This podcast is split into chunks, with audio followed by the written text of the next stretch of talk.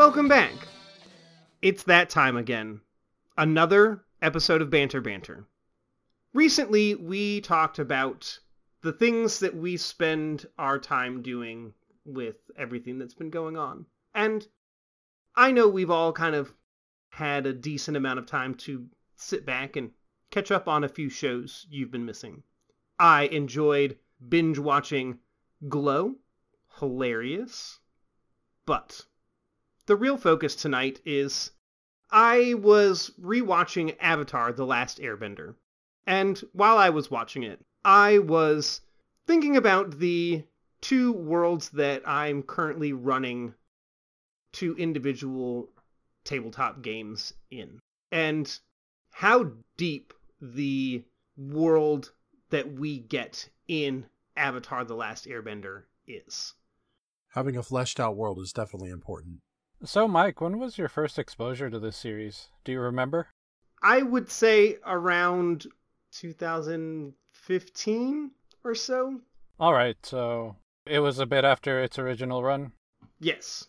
Yeah, there was an interesting thing for me. I had gotten into it, I think, a bit while it was still airing new episodes, but once they were already starting to rerun some of the earlier parts of the show, then I left college and decided I didn't need cable. I'm getting on this newfangled service, as Mike would put it, the bottom. And then I just sort of lost track of it. It was interesting because after a while, I think after it just sort of melded into the back of my mind, they decided to do that live action adaptation with M. Night Shyamalan, which is probably the last time I will say his name without any sort of irreverence. and I will say, at the time, having as much distance from the original property, it was kind of boring to me. It wasn't bad, but I think when you compare it directly to the show again, you realize that it kind of is bad. I guess it's just sort of I'd separated myself from it for a while. Well, this was my wife's first exposure to the property, and this sort of fired her up to want to learn more about it, and that sort of got me to be like, oh yeah, no, I remember this when it was, you know, just an animated series, and I went out of my way to have us get a hold of it and we watched the home release version from beginning to end and that's when I finally got to see the entire series, which was probably closer to like 2014, maybe 2015 as well. You know, I actually had a similar experience with Avatar The Last Airbender. I never caught it while it was airing on Nickelodeon. It's not that the show disinterested me, but I think I just had other things going on or other shows I was watching so I never really gave the show the attention that it so rightly deserves. I did, however, watch the entire series with a mutual friend of ours, and he showed me the entire series. I would go over to his house every once in a while and we would watch four or five episodes because he always went on and on about how incredible the show is, how incredible the writing is, and that it has like one of the greatest conclusions and character development of any animated show that's ever been made, ever. And quite frankly, I finished the show with him just a month or two before I left. And as a going away present for me, he actually got me the entire DVD collection of Avatar The Last Airbender. Something to remember our time by, and it was a very thoughtful gift, and I appreciated it. And after seeing the show, I can say 100% it is one of the most incredible experiences that you can ever have watching an animated television show. You know, I guess I would have to amend my timeline. I just looked up when the movie had come out. It was June 30th, 2010, which, hey, I guess that means we're getting close to celebrating a decade since that film, which may not have been super great, redrew me into the world of Avatar: The Last Airbender. I had never bothered with the M Night Shyamalan adaptation. I mean, I hear it's a movie, Like it has all those qualifiers to make it a movie, but it's not necessarily good. I think the fact that the movie is under two hours long was a bit of a detriment for it. Because I think it's supposed to cover all of the first book, which also would be considered the first season. I guess to keep my thoughts short, because I know, Mike, you had a place you were trying to lead this, but I understand the pitfalls of adapting a work into a short screenplay. And honestly, we could place the same lens on things like the adaptation of J.R.R. Tolkien's work and basically any other popular film to book adaptation. But I think the biggest pitfall was definitely in the direction and the decisions that were made about the tone of the film, which I guess this would be the best time to comment that I feel the thing I enjoyed the most about the series was that it had a good rhythm about mixing serious moments with lighthearted and comedic sections, which I feel the film totally did away with and instead tried to go for what was popular at the time with you know your Zack Snyder films and everything else where everything had to be darker and somber in tone. So I think that's where my disagreement with the adaptation is.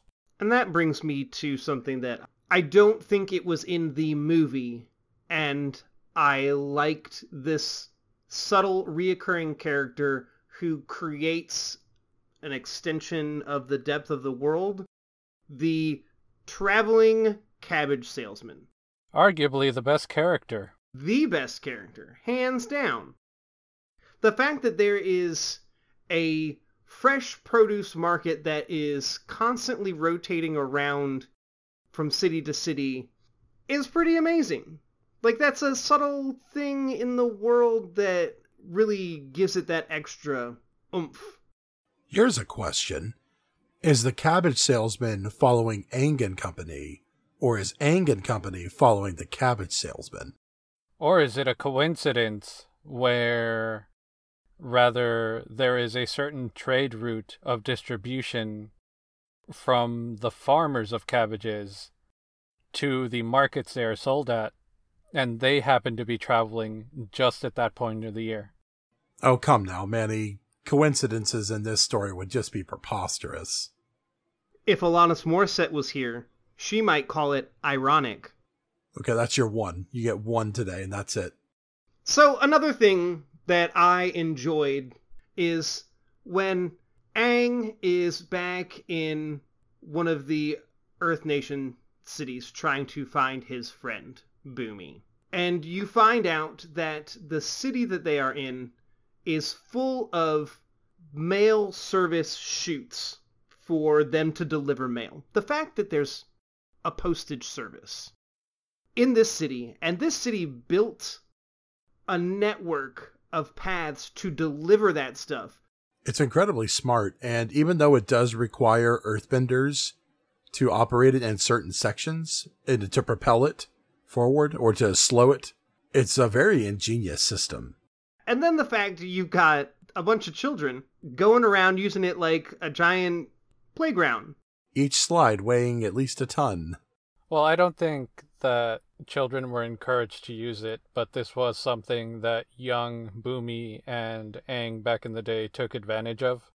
That's a story I want to see. How did Bumi go from being Bumi to being the leader of that city of the Earth Nation? Was he not the heir apparent? Oh, was he the heir apparent? He might have been. I don't know if it ever went into that. I kind of assumed since he was able to get away with it all the time. Yeah, that's true. It's possible. I have not watched the entire series that recently. I have not either, but I have been wanting to because not only us are talking about it now, but I've been talking about it with my friends at work a lot too. So I think it's about time to revisit the magical world of the Avatar. I think it's kind of gotten back into prominence since the popular, predominantly red video streaming service has decided to fund the two people credited for the show's creation. they've decided to pay them to make a live action adaptation. I believe it's going to be a series of Avatar The Last Airbender. I really have no idea how I feel about that. Or Legend of Aang as it is known internationally. To touch back on something earlier mentioned, my interaction with this show was also binging it with a friend, but then we moved straight on to The Legend of Korra. So I saw this world in two snapshots, which gave it extra depth because there's a cyclical evil person going on. It seems that the Fire Nation, in and of itself, has the tendency to try and overthrow everybody. I think the Fire Nation was only really a major threat until Fire Lord Ozai was overthrown. I think once Prince Zuko ascended to the throne, the Fire Nation was more diplomatic and cooperative. They were definitely more peaceful. It absolutely became a very peaceful nation. And in fact, whenever Zuko retired from being Fire King and left it to his daughter, I believe, he became a diplomat and a humanitarian and a peacekeeper, basically, for the nation. Well, if I could steer us in a little bit of a tangent, I wanted to bring up I guess, a sort of concern and I would say something that strikes anyone who is trying to create some form of fiction, whether it's for a tabletop game or maybe you're writing for any other reason. Aaron, I know we've had this discussion before, but it's the concern that what you're coming up with is not original or or has already been done before Right. And it wasn't until Mike was talking to us about how he wanted to frame today's episode that it came to mind that if you pick apart and I don't even mean the general flow of story things, things that we could pick on that are a bit more easy for, let's say, an amateur story critique article to try and tackle but it's things you don't really notice until you have them pointed out to you, like the wildlife of this world, and how, if you think about it, all of that is not original at all. They are their own new unique creatures, but everything, and you notice that this happens a bit more since there is kind of an expansion on it in Legend of Korra, that all of these unique creatures are just combinations of existing creatures that are on our version of reality. And if you take everything at its base value, if you had to describe each of these creatures, it comes down to two animals. Like Appa is a combination of a manatee and a bison, and also has additional limbs, which is interesting. Then you have Momo, who is a lemur bat. And then if you look into the creation of the series, you would find that the prototype for Aang's companion beast was going to be a polar bear dog, which they went ahead and reused for Legend of Korra to make her companion. So you take a look at that, and then you also take a look at how they derived the techniques for bending the elements, where all of these are predominantly based on martial arts from real life. For example, Tai Chi is the foundation for the basis of waterbending poses. There's a martial art called Hung Gar, which is the basis for earthbending. Then you have northern Shaolin styles of Kung Fu working their way in for firebending, while another type of Kung Fu, Bagua, is the basis for airbending. So while you could say when you're trying to design your own world, well, I want a style of fighting to exist for these things, or I want certain creatures or certain cultures. If you look at this property that's cherished for everything that it is, all of it has direct ties to things in Earth culture. Nobody sits there and looks at everything and says, oh, well, that's not original, that's just this. Right. There's a parallel they can draw. Right, and there's a way where you can piece together your own world and essentially do enough with it that it takes on a life of its own and it no longer matters what it's based off of. The scariest word in the English dictionary for someone building a world is the word derivative. I have two cents that I would like to throw in. While I think it is important to have a good and flushed out world that is fun, I don't think it's near as important as who you populate your world with. Because you can have an interesting and entertaining world all day long, but if the characters that are inhabiting that world are boring, then the story's not going to amount to much because stories are all about characters, not necessarily places. But in this instance with Avatar, it was a perfect marriage of a wonderful world with beautiful concepts and rich history and lore, combined with some of the most excellent characterizations that I've ever seen from then and now. In that regard, Avatar truly stands in a league of its own, in my opinion. I think different works of fiction have different balances in terms of what they deem important between character and world building, but I think to single one of these factors out is to discredit the work that they've put into everything else. And while you're saying that, yeah, this one is a great example of both of those factors working together, I think it holds true for a lot of highly regarded works of fiction. They usually factor in world building and character building.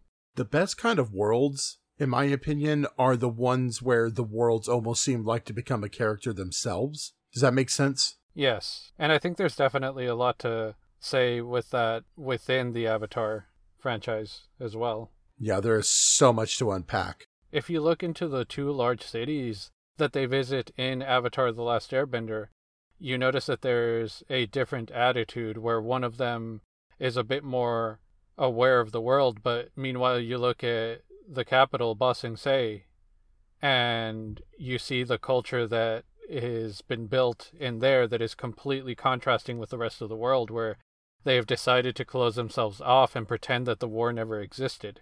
So I think that also speaks a lot into the politics, how the individual cultures tend to shift, and how just within the same nation you have these different attitudes on how to approach their perception of the rest of the world. Absolutely. Every time I think about it, it's fantastic. I don't expect any of my worlds to ever get there in the same sense because I'm focused on a small section being alive for my players instead of a whole globe.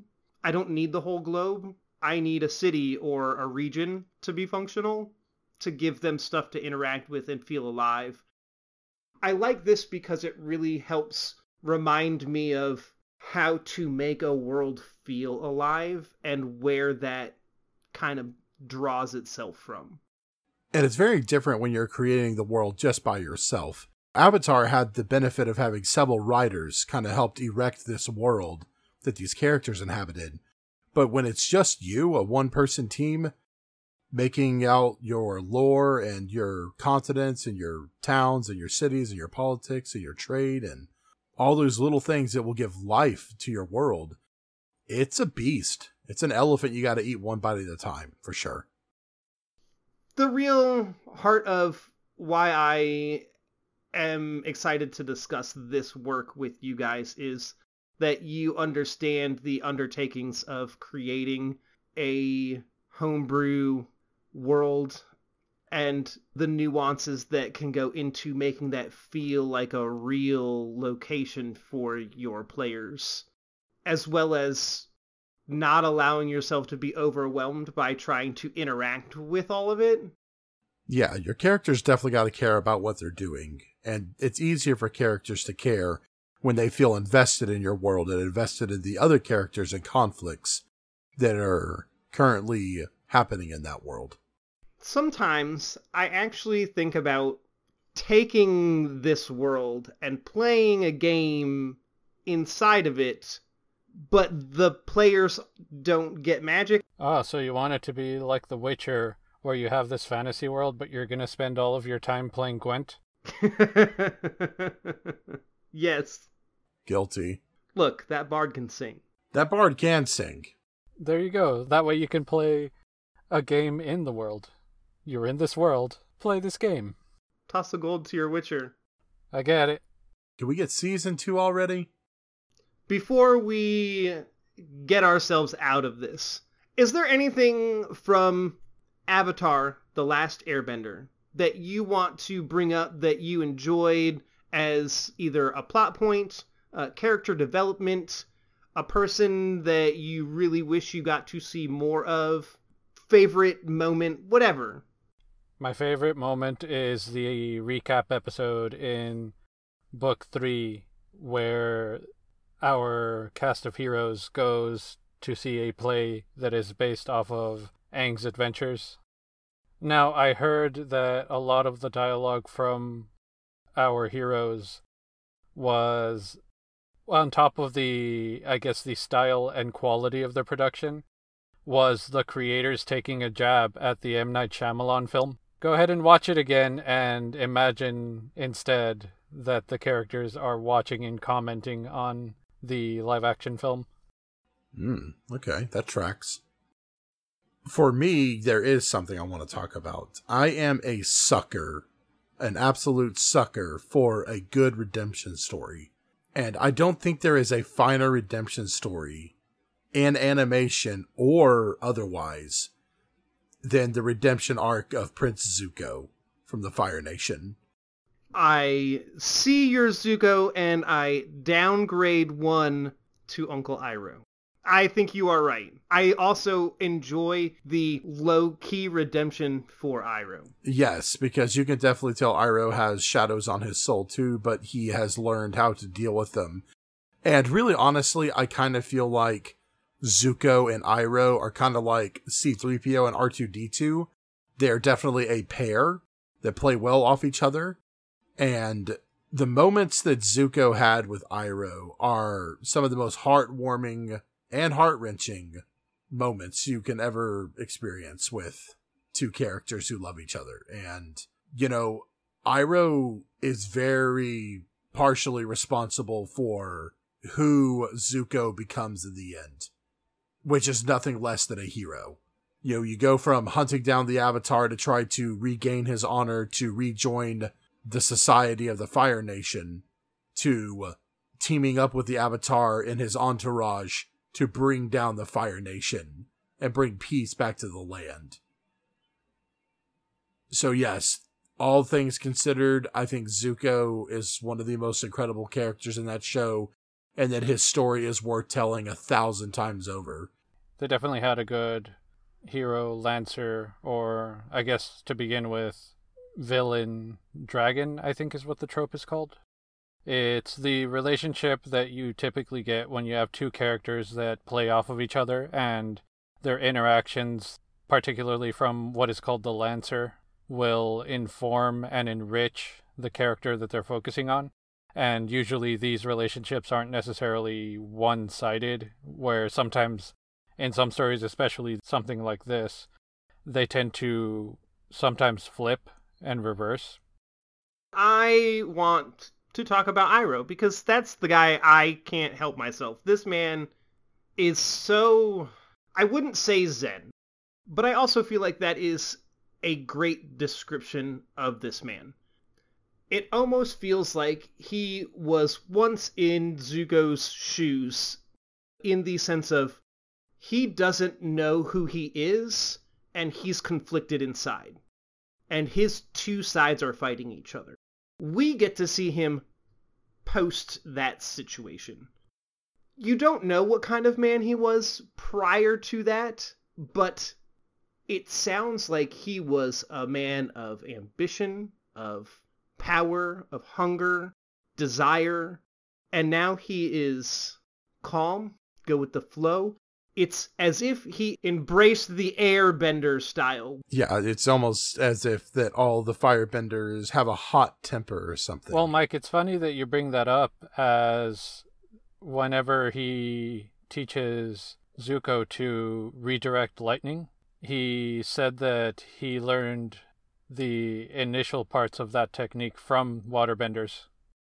I love his pearls of wisdom. I love his desire for tea, the simple life. He just wants to run a tea shop in Ba Sing Se and relax. I also love how, in the most gentle way possible, he just doesn't take any of Zuko's nonsense.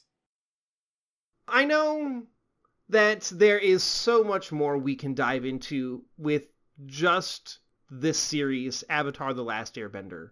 But I'm going to have to put that in our pocket and save it for a different day.